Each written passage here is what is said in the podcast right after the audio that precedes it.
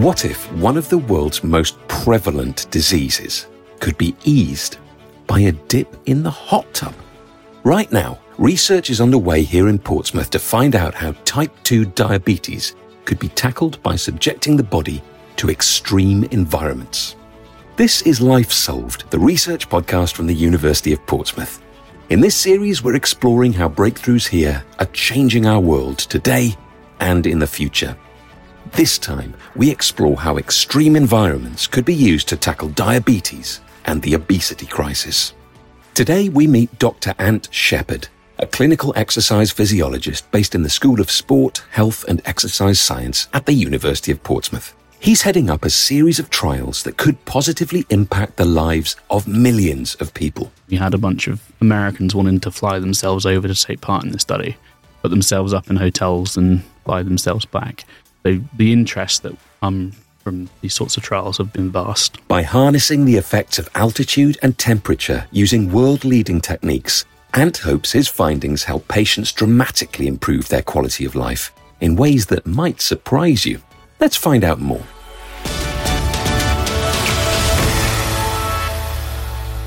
Unless you're directly affected by diabetes, whether it's you or a close family member, it's probably not a disease you've given much thought to. Unfortunately, diabetes is something that is set to affect many more of us over the coming decades. So, let's start with the basics. Diabetes, type one and type two. Type one is usually caused by an autoimmune disease, so your own body will attack the beta cells which are inside the pancreas, which secrete insulin. So, it usually happens in utero. You can get diagnosed with it later in life.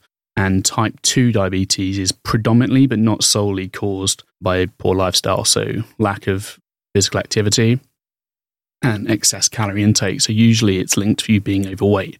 That's about ninety percent of the time. ten percent of the time it's still caused by genetics and it's just bad luck that you've got it. Ant's been looking at how lifestyle factors can play a role in helping sufferers of type two diabetes tackle the condition, something beneficial to human health, but also to the public pocket. You might be surprised to hear by how much the number of people living with this type of diabetes will increase over the next twenty years or so. Stand by for some sobering figures, medically and financially. Worldwide, there's currently four hundred twenty-two million with type two diabetes, and it's expected to reach seven hundred million people by twenty forty-five. What that means for the U K is currently it costs us taxpayers about twenty-three billion pounds in terms of public funding. And by twenty thirty-five, that's just going to be just shy of forty billion. These numbers were before we took into the fact that we've got this massive inflation coming. So those numbers are going to drastically be higher than what's been predicted. There's a massive economic burden. So my research aims to essentially look at how we can reduce the burden for us all. Ant's passion for working with type two diabetes started in the lab with some experiments that wouldn't look entirely out of place in a scary Hollywood movie. But he wanted to step outside of the laboratory and help real live humans, as he explains. We take muscle biopsies from healthy young people and we would grow their muscles in bottles and labs, and you could just see these muscles building, growing, and we do experiments on them. And so we'd expose them to different concentrations of glucose and look at the response to insulin and how desensitized they become to the hormone. And from there, my passion just grew. And the first study I ever actually published as an academic was looking at the effect of giving healthy young people a couple of drinks a day. So we gave them Lucozade twice a day for four weeks and just looked at their response. So we took essentially a bunch of healthy people, looked at glucose, and they were moving towards becoming type two diabetic or having type two diabetes. But then I realized I wasn't so interested in working with cells and wanted to start working with people. So then I did my PhD working in that area. Aligned with Ant's interest in how the human body behaves in relation to glucose is its reaction to extreme environments. By extreme environments, we mean those of heat and cold, for example.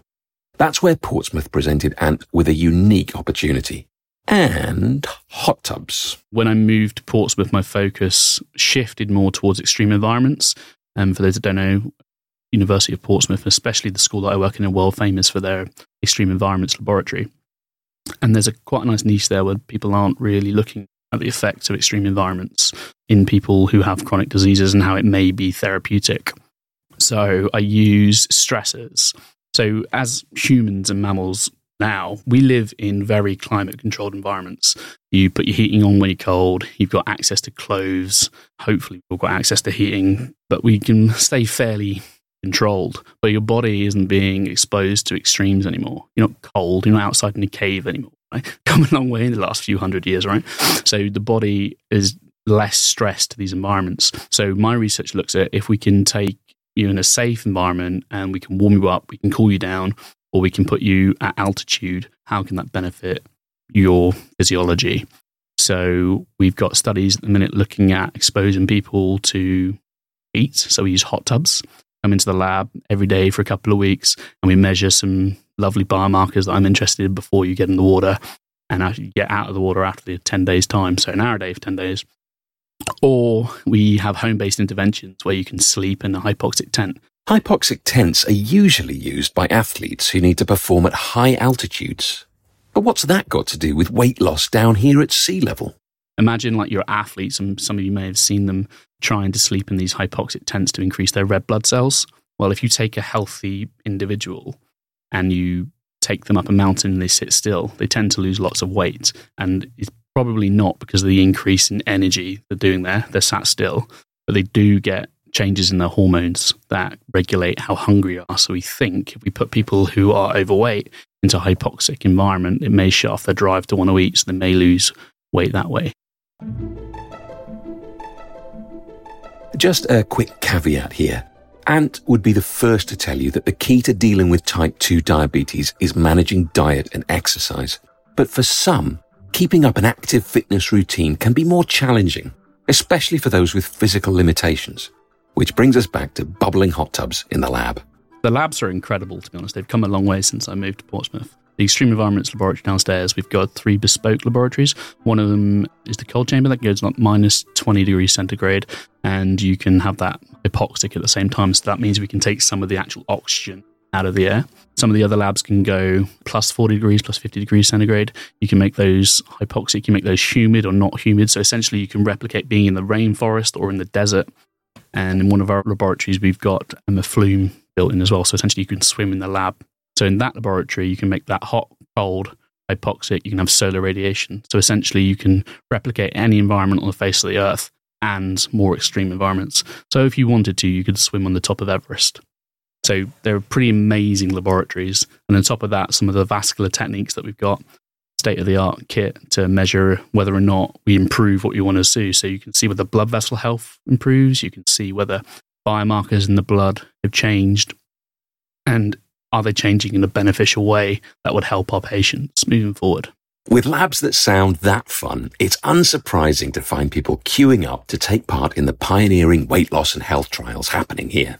And the outputs of this research are already helping people in real life. In terms of some of the hot tub stuff that we're looking at, we already released a paper last year showing that even just having a hot tub for one hour once will lower your blood pressure and act like exercise. So you get this increase in your heart rate, you get an increase in blood flow, and it also costs you more energy just to sit in a bath. So although it's a small amount, I think we showed it was fifty calories just by sitting in a hot tub. Well, once that might not be a lot, but if you did that every day for a few weeks, it starts to add up. So that's the sort of avenue that we're going down. But there's some exciting evidence already in the space. And while we've had some fun with all this talk of hot tubs, flumes and tents, there is some serious science going on here, and smart technology is front and centre of this research. There are all sorts of different smart medical devices already on the market. And where possible, we try and write all these research grants so we can play with the latest toys. And as scientists, that's what we want to do. Big kids, really. So we get to play with all these new fancy techniques. So, for instance, for some of the stuff we're using in like hypoxia trials, we've got these continuous glucose monitors. Currently on the N H S, they're given to people who have gestational diabetes and also type one diabetes. And we use those devices. It's a little patch that you stick to the back of the arm, and it will give us glucose readings very, very frequently across the period. And it will stay on for two weeks, so we can get very accurate readings of glucose for a whole two-week period. And all we do is pop it on the back of the arm, press go, and then you come back two weeks later and we blip it, and it all downloads instantaneously down to the little reader that we have. They can link to smartwatches as well, so you can pick this up all the time.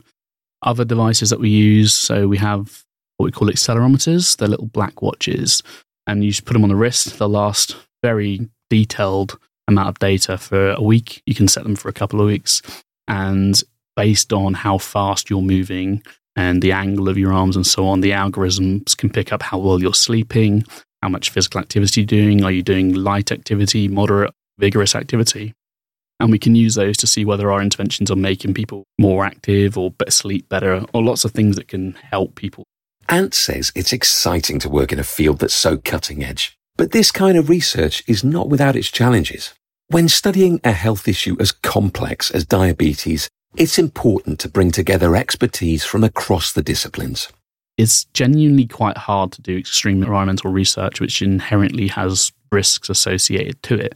So we've brought a team of world-leading extreme environmental physiologists together and clinical exercise physiologists together with clinicians from our local N H S trusts and with a body of independent medical officers which are screening our participants to make sure they're safe to do it. Putting all that together is quite a task, so we're quite uniquely placed to take this forward. Ant also sees the potential for today's research to reach beyond the lab and into your own home, improving the quality of life for thousands, if not millions of people. Specifically around the hypoxic tents, long-term, assuming they work, and I think they will, embedding these into new-build homes. Like, I can see a point with the environment changing the way it is that most houses are going to move towards a place in which we have air conditioning. It's been so hot this summer, and we've all been like considering, you know, for those who are lucky enough to have a good enough income, like mm, maybe I can stretch a little bit to some air conditioning, but embedding like a hypoxic system into that as well. So you just walk into your bedroom, you can't even notice the level of hypoxia that we're talking about, but scrubbing a little bit of oxygen may therefore have lots of health impacts. We talked about the weight loss, but it can also improve, we think, lots of other things, including your gut health with it, which therefore impacts your insulin sensitivity and so on. But embedding those sorts of technologies together and building them into new homes, would love to see that down the line, assuming our work shows what we think it will. It sounds like the technological breakthroughs at the University of Portsmouth Extreme Environments Laboratory are capturing public imagination as much as scientists and researchers. And it's exciting to think that the work Ant, his colleagues and volunteers are doing today may well inform some of the solutions developed in the future to address type two diabetes and the obesity crisis in years to come. Thanks for joining us for Life Solved. If you want to find out more about research at the University of Portsmouth, go to the website port dot a c dot u k. We'll be back next Thursday with another story of how work that's happening here is changing all of our lives for good. Catch you then.